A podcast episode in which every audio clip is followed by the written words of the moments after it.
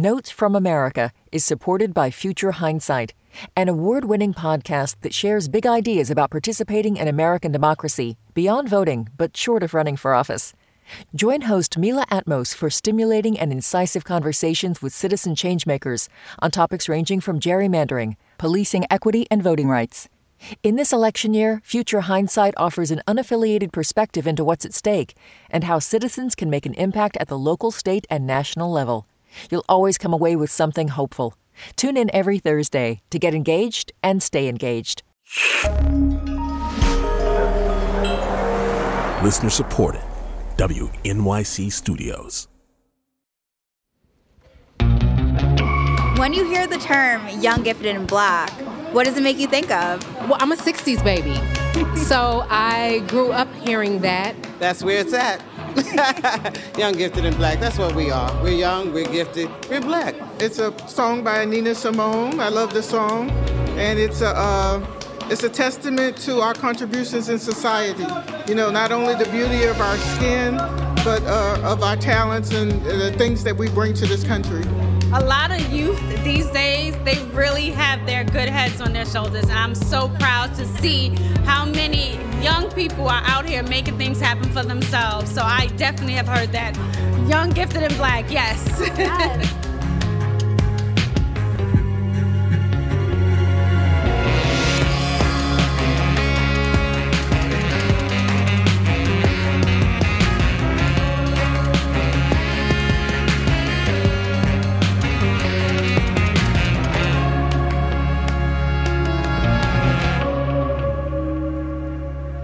Welcome to the show. I'm Kai Wright, recording live from the stage of the Apollo Theater in Harlem, New York. Hello, Apollo!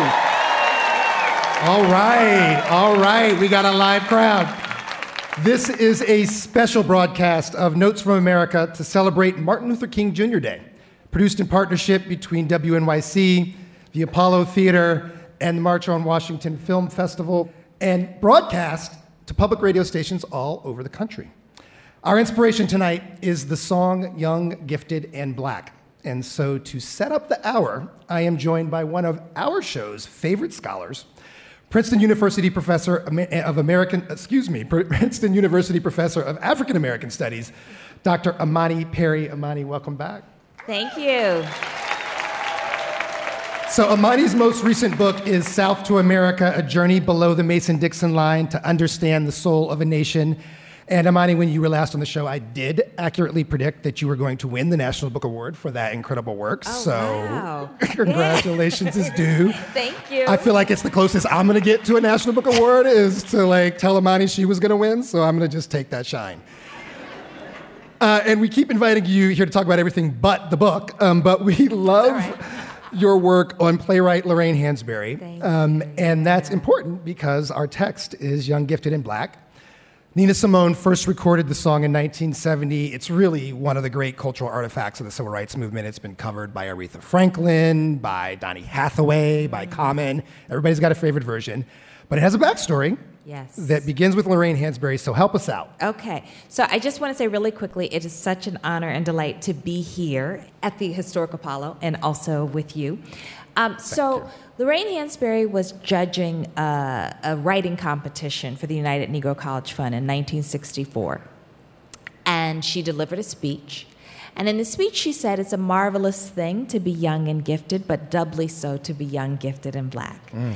And it was consistent with her vision of understanding that um, black experience had actually given birth to an extraordinary tradition, not one of deficiency, but one of incredible resilience and brilliance. So they were gifted both in terms of their ability, but had been gifted with a with a beautiful legacy, right? And so when and Nina Simone is one of her best friends, um, and after her passing, writes this song that in many ways is a dedication to her friend Hansberry and Hansberry's vision.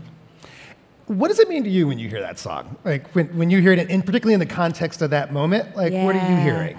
Oh gosh, I mean, I so I hear it. And I was born in 1972, so I hear it in the 70s, mm-hmm. right? In a sense, this moment of um, of striving, of a kind of defiant, bold blackness, right? That the, that generation, that earlier generation gave to us. So I hear the song as actually this song of a sort of keep on pushing, right? Um, and actually being inheritors of something. Yeah, uh, something that beautiful. generation, you, when you make reference to it, I think we forget the, the movement, it was young. The civil yeah. rights movement, oh, they what- were young people. It was a young thing, right? Yes. Tell us about the. I mean, if you think about, you know, so so King is, you know, emerges. Dr. King emerges as a figure. He's in his thirties, right? And Yeah. many and Hansberry is as well, and she's involved from a distance because she's she's ill, but she's organizing and raising funds for the movement. These are many of them are college students, right? And so they are actually taking the reins of envisioning a future.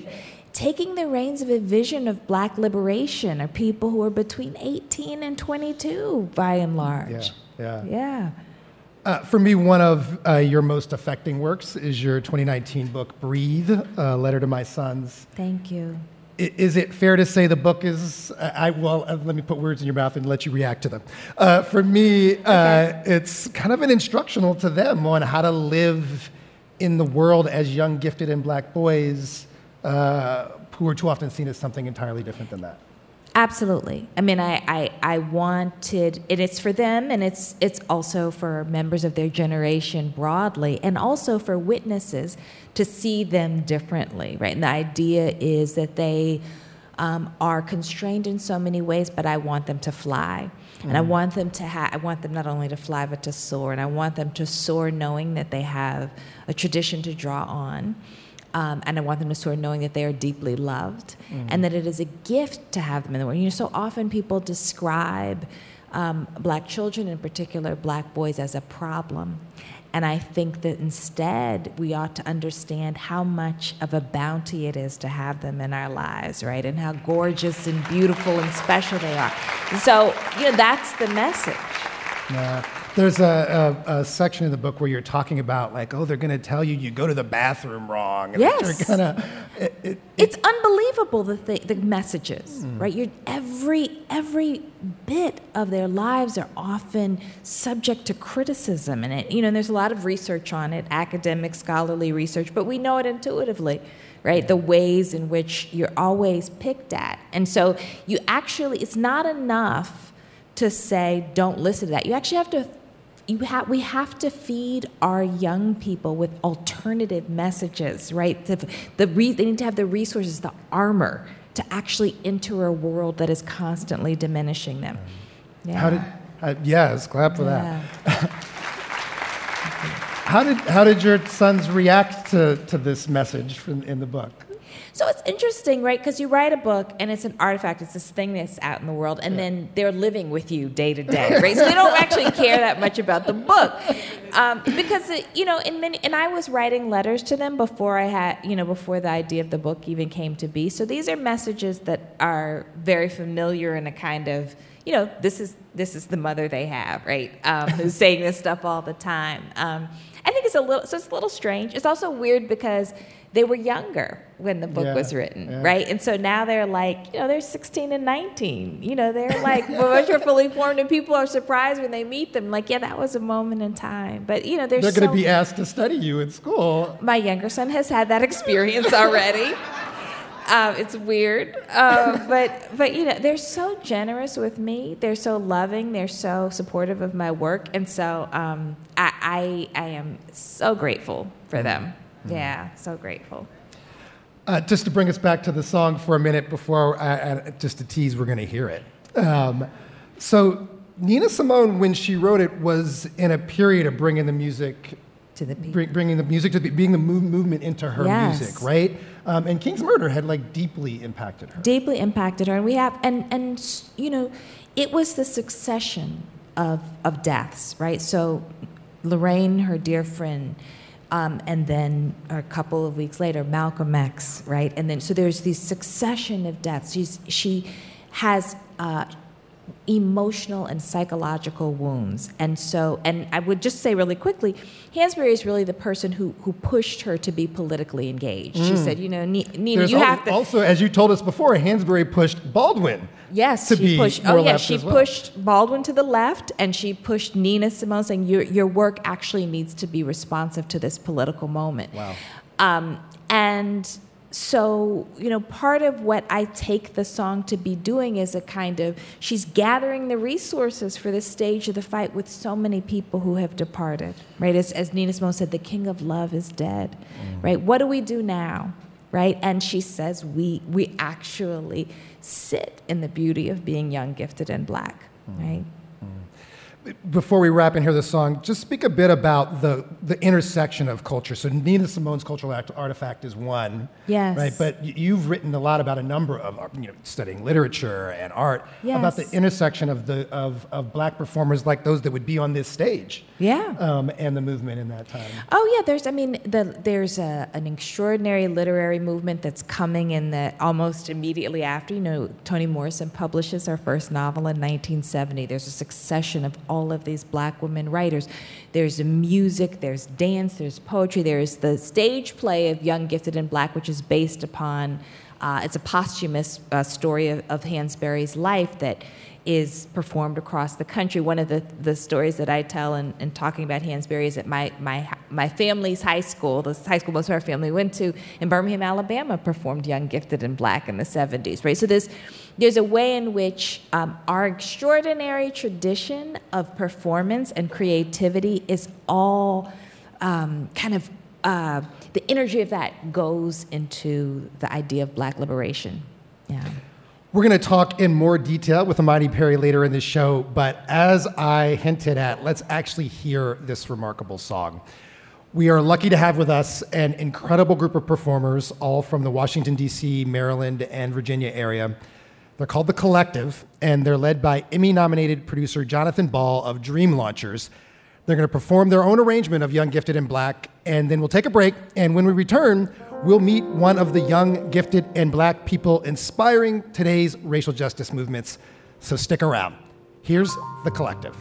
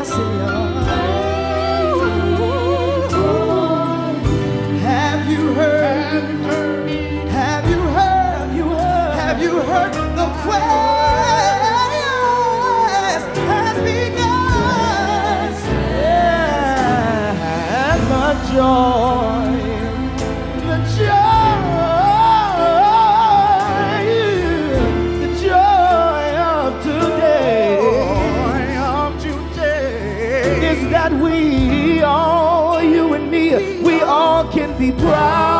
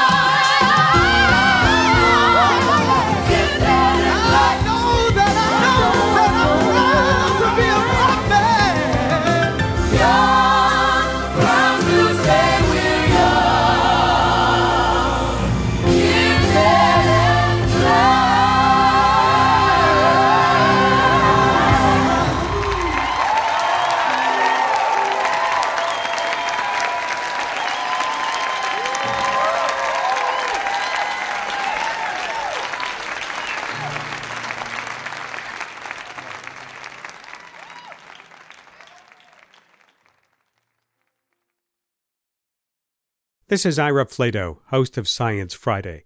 For over 30 years, the Science Friday team has been reporting high quality science and technology news, making science fun for curious people by covering everything from the outer reaches of space to the rapidly changing world of AI to the tiniest microbes in our bodies. Audiences trust our show because they know we're driven by a mission to inform and serve listeners first and foremost with important news they won't get anywhere else. And our sponsors benefit from that halo effect. For more information on becoming a sponsor, visit sponsorship.wnyc.org.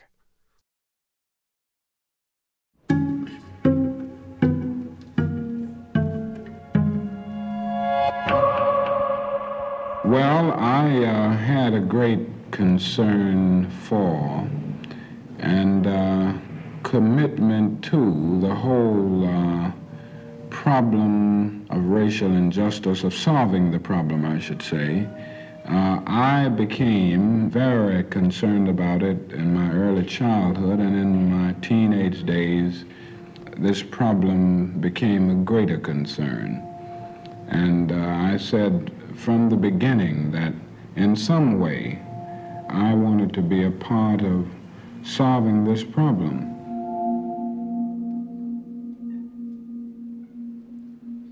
Welcome back. I'm Kai Wright, and that was, of course, Martin Luther King Jr. He was being interviewed in 1961 about his decision to join the ministry and the Montgomery bus boycott, which he helped to lead at just 25 years old.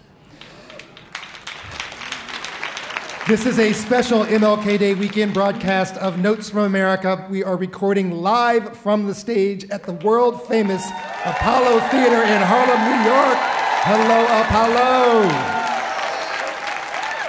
And I am joined now by Chelsea Miller, who, much like Dr. King, is a young person who has decided they need to make a difference in the movement for racial justice.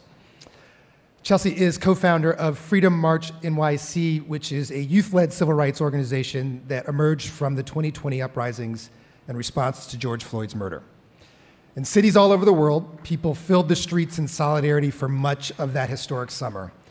And while the outpouring was in some ways spontaneous, it also grew out of organizing and work and planning from people like Chelsea, many of them quite young. Chelsea was a recent college graduate at the time. She helped coordinate the movement here in New York, and that was neither her first nor her last experience organizing and advocating for social justice. She has been particularly interested in the lives of, and experiences of young women of color. And thank you so much for joining the show. Thank you for having me. Uh, can we start with the song we just heard? What, what, what's it mean to you to be young, gifted, and black? When, when you hear that song, how, does, how, how do you hear that? Every time I hear it, it moves me. Every time I hear it, it makes me sad Mm. because to know the life of Nina Simone and also to know that that song within and of itself is an act of resilience. And what is it about being young, gifted, and black that is also a cry for liberation? And that's because of a narrative that has told us that we are none of those things. And so, how do we defy? How do we show up? And also, how do we reimagine joy? And I think that's something that consistently young people are striving to do. Uh, I gather that how you grew up shaped a lot about your worldview. You're a first generation Jamaican, Jamaican American, and that's important to your identity, right? Oh, absolutely. How so? Tell, us, t- tell me about that. So, for me, my parents came to New York in the 90s, and so I grew up watching my mom struggle, and that played such a large role in how I understood and perceived the world, and also the way that she fought. Mm. Right, the way that she fought against systems, the way she fought against people to give us a better education, to instill within us all of the truths about ourselves and our history and our power that oftentimes we don't see reflected in the world. And so it was because of my mom that I started having an interest and kind of awakened within me a desire to create change. She was a social worker. Um, she came to New York, and a lot of what she did was in the space of helping young girls of color. When I was about 11 years old, she turned our two family home into a group home for young girls. And so I grew up with foster sisters. And seeing that, And a lot of, I mean, what was, the, can I ask you, I mean, what was that like to suddenly share your mom in your home with all these new people? my mom's Jamaican, so distract her for me. Yeah, that's what it was like. Uh, because now you have all of us in the house, and you know she has so much love to give, and I'm one of six, so I always grew up with a big family, and so having foster sisters was just an addition to all of the love, all of the energy, and it, and it was a lot of you know feminine energy as well, and so um, it shaped me in, in so many ways, and, and I'm grateful for that because I never take for granted my story, but also I know the importance of how all of our stories are connected and the responsibility to do better for the world. Yes. You, you grew quite close to some of the girls, some of the foster sisters you had. What would you learn about yourself from them? I learned patience. I learned patience because the thing is, you have to remember that for a lot of people, love is something that we have to learn. It's not something that's innate, right? There's certain levels of attachment styles, there's certain levels of how you understand and experience the world. And so, for a lot of my foster sisters who are coming into our home, that was the first time that they were experiencing having a parental figure, experiencing having a structured family unit.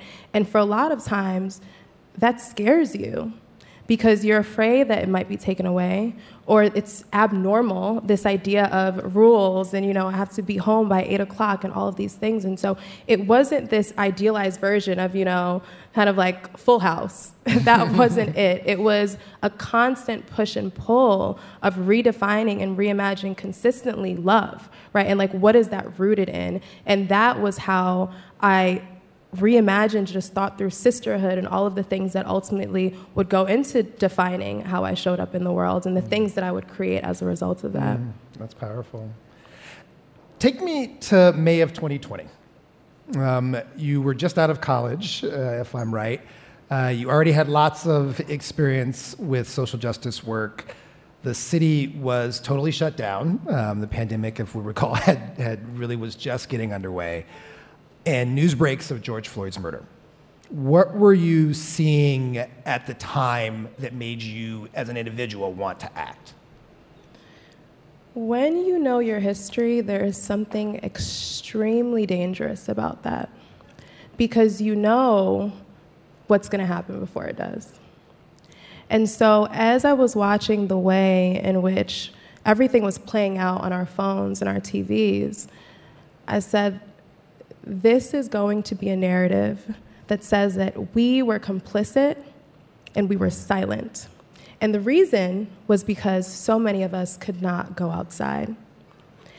And I made that decision that I was going to go regardless. I was going to go in spite of the fact that we were in the midst of a pandemic. I was going to go in spite of the fact that there wasn't much structure taking place, and in spite of the fact of what the TV was saying.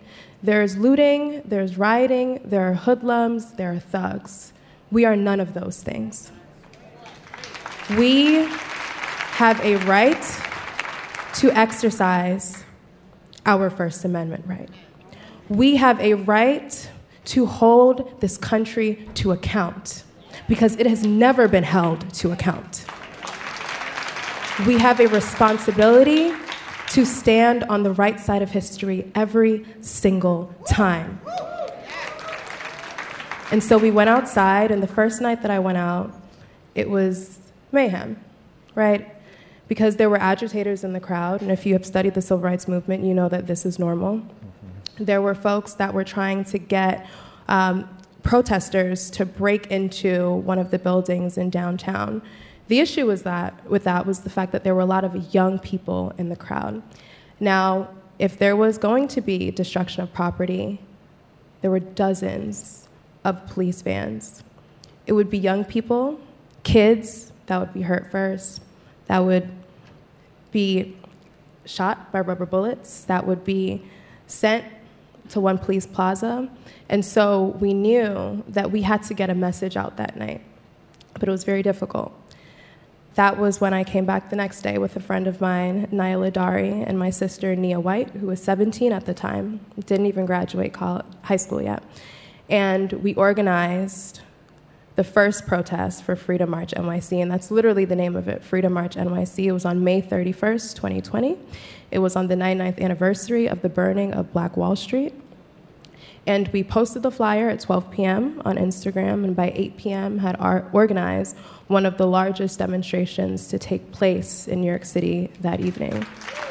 And can I stop you there because so for the majority of us who have never organized a mass action of civil disobedience, um, like literally, what do you do? Um, you know, what is the step from the realizations you're describing to what we all witnessed and participated in? Like, try to make that um, tangible and relatable to somebody who's like, I would do that, but I don't even know where to begin.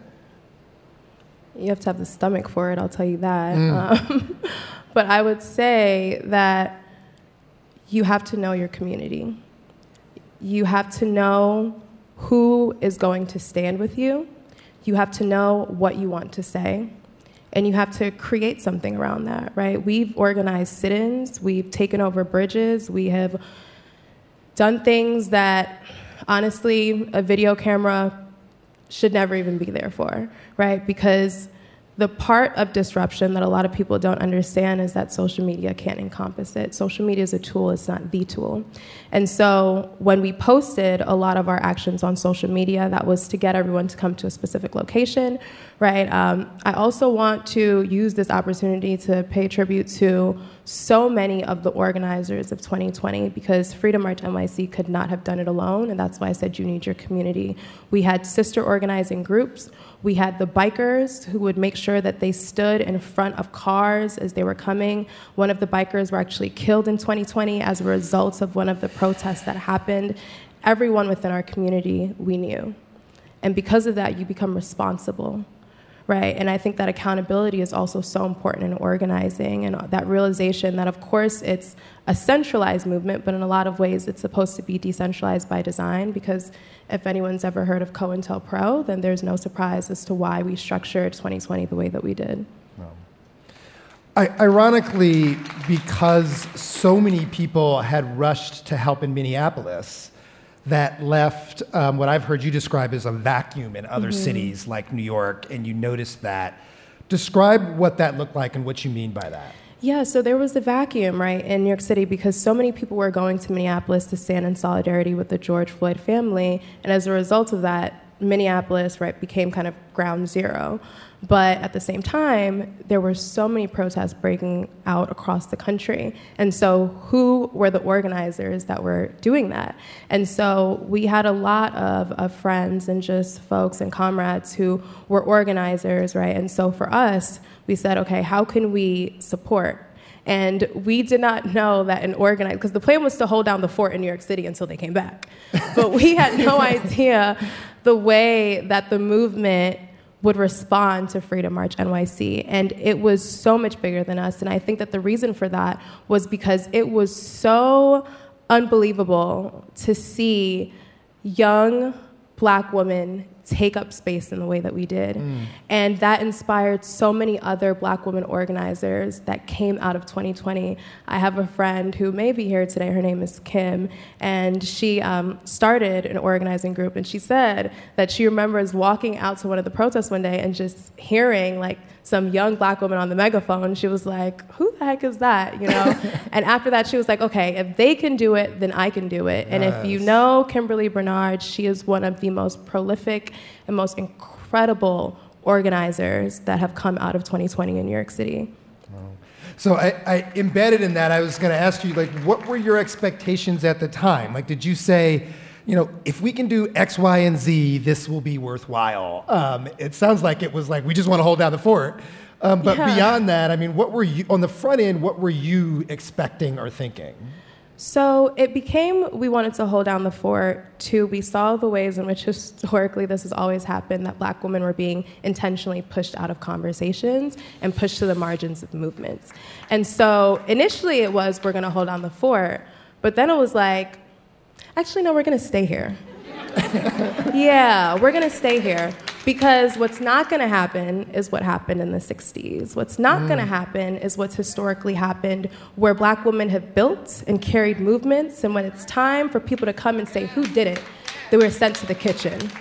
No, no, we're not going to do that. And so what we did was that we created a safe place for other black women organizers to also be seen, to be resourced, and to be given a platform to do so much incredible work because the truth is that a lot of the organizations, of course, incredible the work that they've done, but there's an intersectionality piece that always has to be talked about.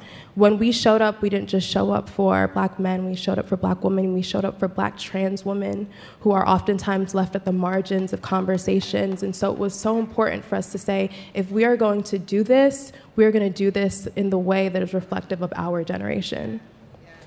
At, at, yeah. At what point did you decide, okay, well, we're just going to be in the streets nonstop? And why was that particular idea important?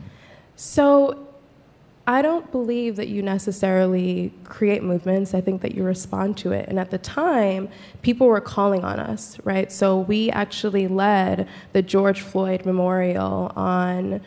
I think it was the first week of June from Cadman Plaza all the way into the city. It was close Cadman to 10. Plaza in Brooklyn. which In is- Brooklyn. So that yeah. means you got to cross a bridge, the you got to cross a river. It's a long way for folks It's- who it's- aren't from New York. Very, and it was so hot. It was so hot. and I think it was about 10 to 20,000 people that we led across that bridge.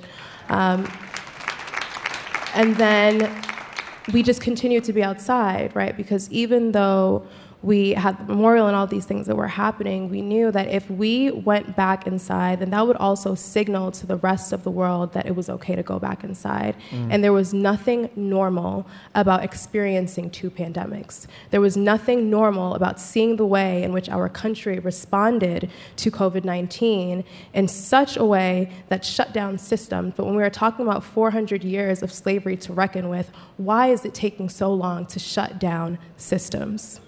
And so that is why we stayed outside and we were in Minneapolis, right? When everything was happening. We were there when Chauvin was convicted. We organized marches in Minnesota with high schoolers that did an, uh, a walkout. Um, and then we were asked to speak at the March on Washington in 2020. And that was when it really kicked off the work in a national way because people saw what was being stirred up in New York, and other young people were paying attention to that. We got just about 30 seconds before we have to take a break, but I have to ask you, having heard all of that, how did you care for yourself in the middle of all this? Barely. I mean, I think that the reality is that it was exhausting, it was draining, and for so many of us who were there in 2020, we are still recovering from what it meant to give so much to the movement. Mm. We need to take a break. This is a special edition of Notes from America. We're celebrating Martin Luther King Day at the historic Apollo Theater in Harlem, New York. I'm Kai Wright. I'm talking with Chelsea Miller, co founder of the youth led civil rights organization Freedom March NYC. When we come back, National Book Award winning scholar of African American Studies, Imani Perry, will join us again. Stay with us.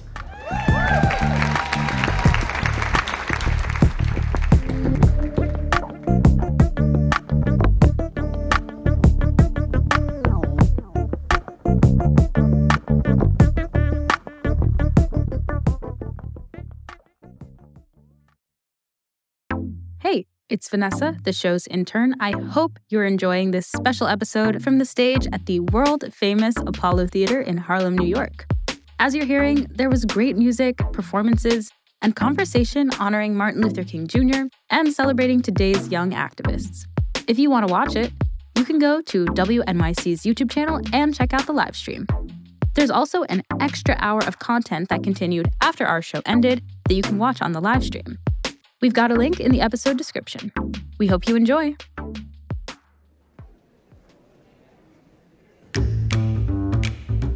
My name is Billy Mitchell. I'm the tour director at the world famous Apollo Theater. I'm the in house historian. I'm the Apollo ambassador.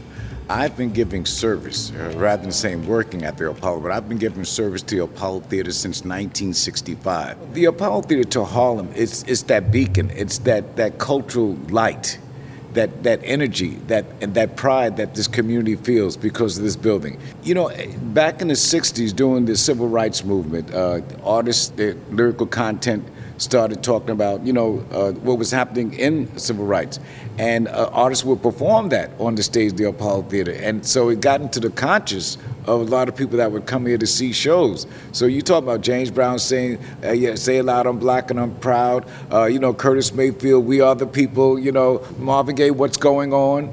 So these these messages of, of hope and and activism were expressed in lyrics and in performances on the stage of the Apollo Theater. I don't recall Dr. King ever coming inside the theater. However, in 1958, across the street from the Apollo Theater, Blumstein's department store, uh, Dr. King was stabbed by a deranged lady in his chest. But what happened was when he was stabbed, they couldn't pull the knife out. The police wouldn't let, because people saying, pull it out, pull it out. The, the police says, no, you leave it out. Uh, don't pull it out. So they took Dr. King to the then Harlem Hospital and they worked on him and they said had they pulled the knife out, he would have bled internally and he would have died instantly. So Harlem saved Dr. King that day. Welcome back. I'm Kai Wright, and this is a special Martin Luther King Jr. Day broadcast of Notes from America live on stage at the world famous Apollo Theater in Harlem, New York. It is a really fitting place for us to gather in conversation about racial justice movements, both past and present. I'm talking with Chelsea Miller, co founder of the youth led civil rights organization Freedom March NYC, and we are now rejoined by Imani Perry, professor of African American Studies at Princeton University. Imani, welcome back. Thanks. So, Imani, as a student of all these movements, uh, Mm. past and present, uh, where do you see continuity between today's movements uh, and the civil rights generation, and where do you see them depart from one another? Uh, I mean, I think you know the continuity is found. I, I love the example that Chelsea gave of, of the impact of her mother.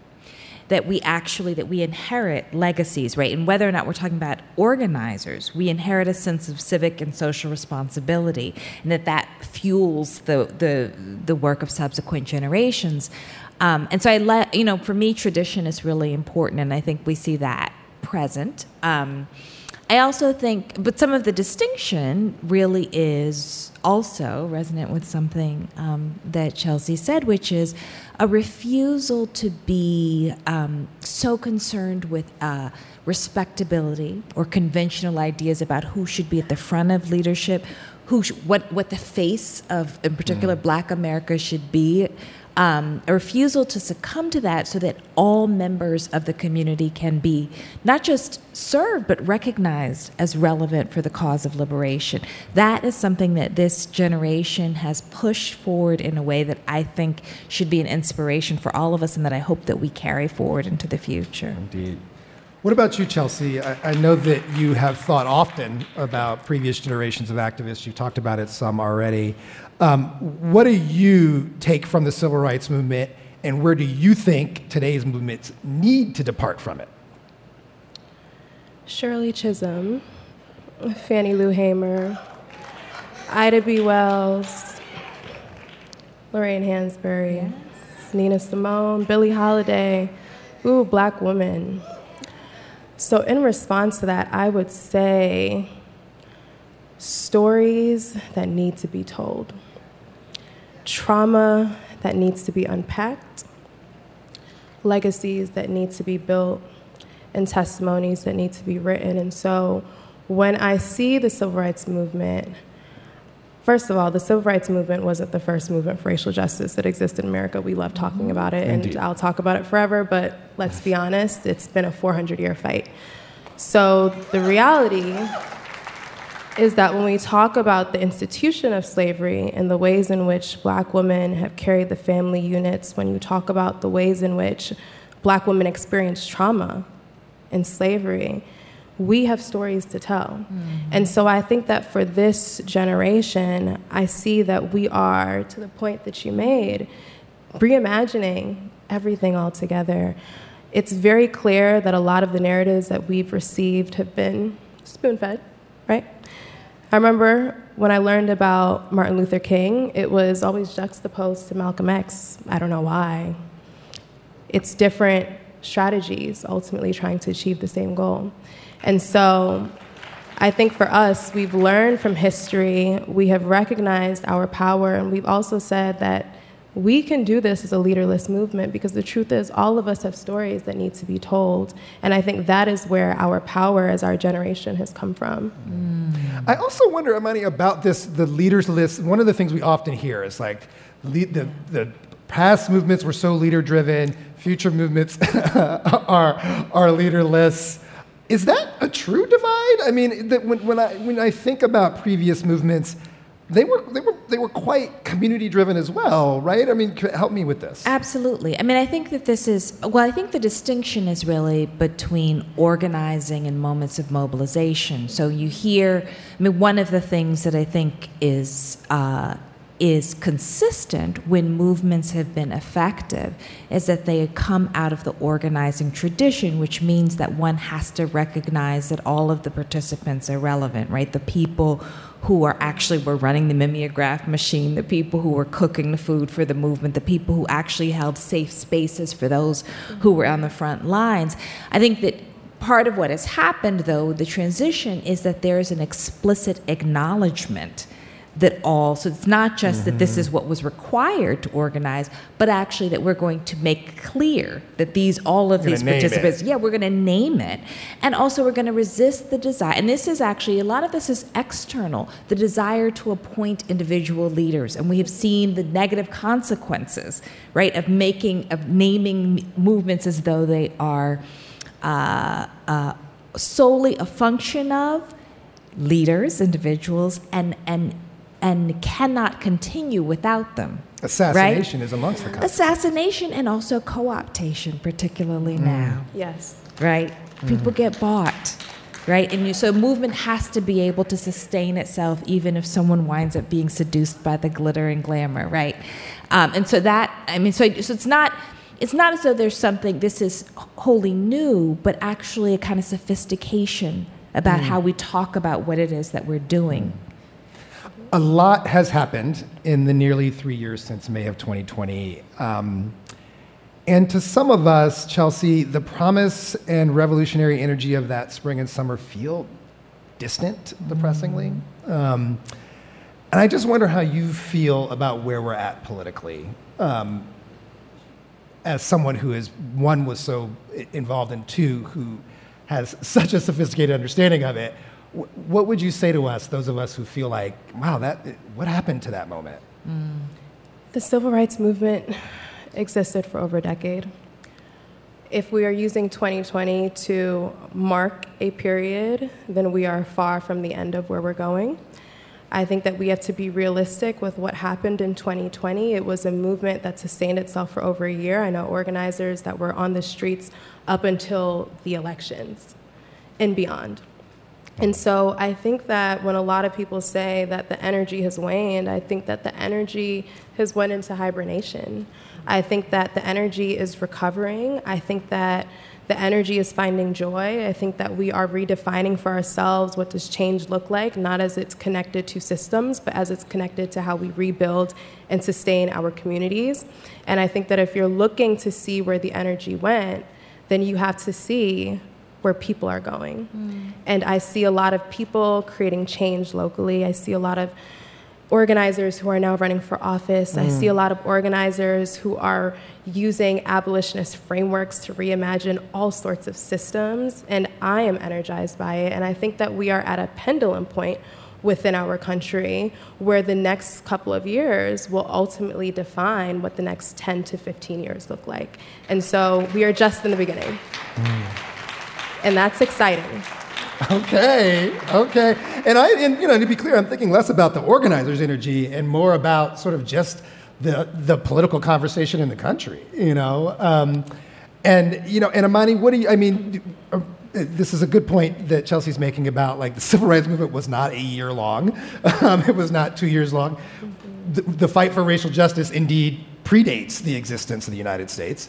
Um, what lesson would you take from history as to where we're at right now in the political conversation? Mm. I mean, I think the the honestly one of the, there's a couple of them. A primary lesson is that movements can't be held hostage to um, electoral cycles, and so there's a way that. you know the election seasons can suck a lot of the energy out of the room, um, and we have to resist that that uh, prospect. Um, I also think you know racism is in style right now. in a big way, it is. And white supremacy has a very active imagination, which means that organizers have to actually constantly be in the work of reconstituting what they're doing and gaining knowledge about how to struggle against it. So I think this is just a, a wonderful point that um, even when we, it's not all visible, right, the work still continues because the work on the other side is very, very active, right? And so, I mean, I, think, I guess to me that's the lesson, right? And for those of us who are older, we have to be very careful. Sorry, I keep swinging around. We have to be very careful um, about not saying, well, we don't see anything right now, so you guys have lost energy. Mm. You know, they're, no, they're doing the, the work doesn't happen that way, right? The work actually requires quiet time, reflective time, healing time, right? Um, and we know that historically too, right? There are years that are the big years, right? A lot happens between those those big years. I, I alluded to this a second ago, but I mean, Dr. King, as we, you know, we like to talk about doctor King, Mhm. we're here to talk about Dr. King. He was not a popular man in the United States during his lifetime. Uh, he was, in fact, assassinated. Yes. Um, that is a thing we tend to forget in these memorials. Um, and, you know, people and movements pushing for change just have never really been embraced in real time. I mean, is that a fair statement, you think, looking at history Imani, that it's, that it, it's not popular to be Chelsea? Well, embraced by who? Mm. right? Because it depends. Because I think that's also a question of the audience, right? The peop. I mean, you know, what matters is who you're working for, right? The people matter, right?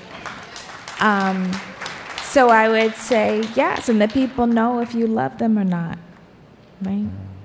What do you think, Chelsea? I mean, it's because also I'm thinking about when I asked you earlier about how you care for yourself, how you sustain yourself in this work. Um, how do you think about um, the way the work is received? Um, is it what Imani's saying, or is there something more to it? I think that even the way that it's perceived is a strategy, right? Mhm. Um, you go on my social media, the social media isn't the work. The work is the work. And so I think that it's really important for us to understand that it's not necessarily about popularity, it's about what you can achieve with the tools that you have. Um, a lot of times, you know, we use various platforms to get a message across, or we use um, comrades to disseminate information. And so I would say that if it's popular or not, the work still has to get done. And I think that we are shifting our generation, and I think you'd be surprised to see how popular it is nowadays to really think about how we want to disrupt the world. I think related to this, you made a, a remark earlier about defining your own liberation. Mhm. Um, say more about that. What do you mean by that? I think that we are used to the narratives of the martyrs because that was the tactic that was used to silence us. And I don't think that black liberation has to be tied to trauma. I think that it should be tied to joy. I think that our love, I think that our history, which to your point, Kai, exists way beyond when we got to these shores of America, I think that it's beautiful. Mm-hmm. That's why I spend a lot of time traveling to Ghana. I actually flew from Ghana to come to this event today because it's a responsibility to connect the conversations of blackness in the diaspora and understand that we are our own liberation, not defined by whiteness or white supremacy, but defined by our ancestors. Chelsea Miller is co founder of the youth led civil rights organization Freedom March NYC. Imani Perry is professor of African American Studies at Princeton University. Thank you both so much for this time. I'm Kai Wright. This has been a special broadcast of Notes from America celebrating Martin Luther King Jr. Day and recorded live on stage at the Apollo Theater in Harlem, New York. We leave you with one more song from the collective. This is a wonderful group of performers from Washington, D.C., Maryland, and Virginia. They're led by the director, Jonathan Ball of the Dream Launchers, and they are going to sing their own arrangement of Lift Every Voice and Sing. Thank you for celebrating with us.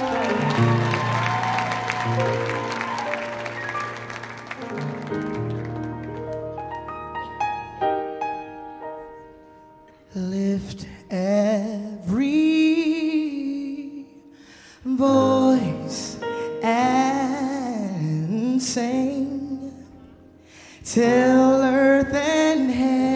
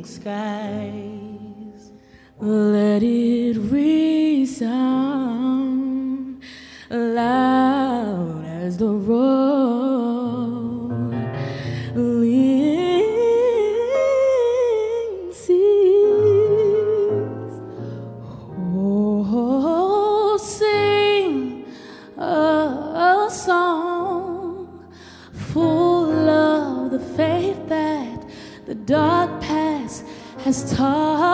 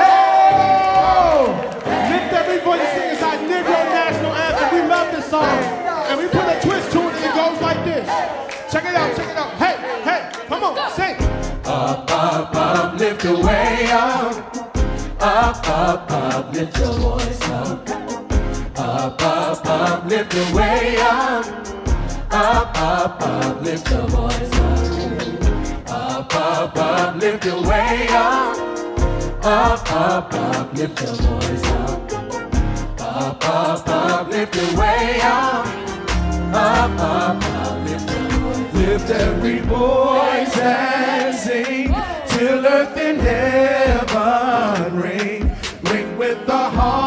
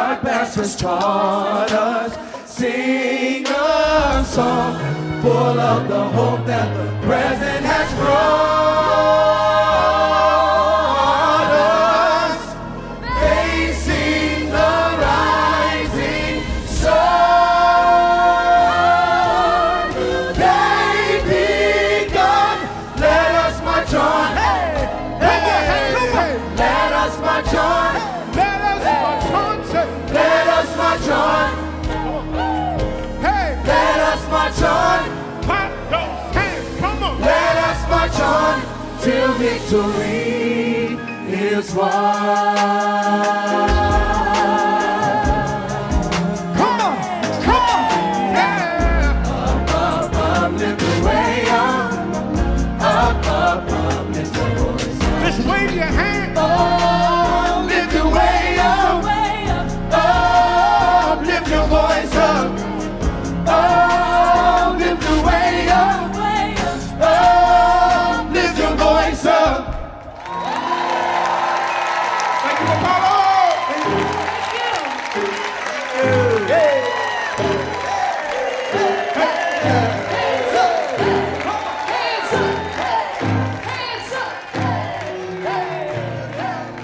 from America is a production of WNYC Studios. Find us on Instagram at Notes with Kai, and remember you can always find each full show on WNYC's YouTube page. This week's special show surely took a village to make. A special thanks to all of our friends at the Apollo Theater and to New York Public Radio's Diversity, Equity, and Inclusion team. Also to the WNYC archives for that MLK recording. And another big thank you to the March on Washington Film Festival for helping sponsor the show. Lots of engineering work went into this show. Irene Trudel, Ed Haber, and George Wellington recorded us at the Apollo. Music and sound design by Jared Paul, as always, and Matthew Marando ran the boards for the radio show. Eric Weber handled all the cool video production that you can check out on our YouTube page. I really urge you to go live stream the show, even though you've already heard it. There is some really cool stuff. And then there's our regular team for editing, producing, and reporting Karen Frillmann, Vanessa Handy, Regina DeHeer, Rahima Nasa, Kousha Navidar, and Lindsay Foster Thomas. And I am Kai Wright. Thanks for celebrating with us.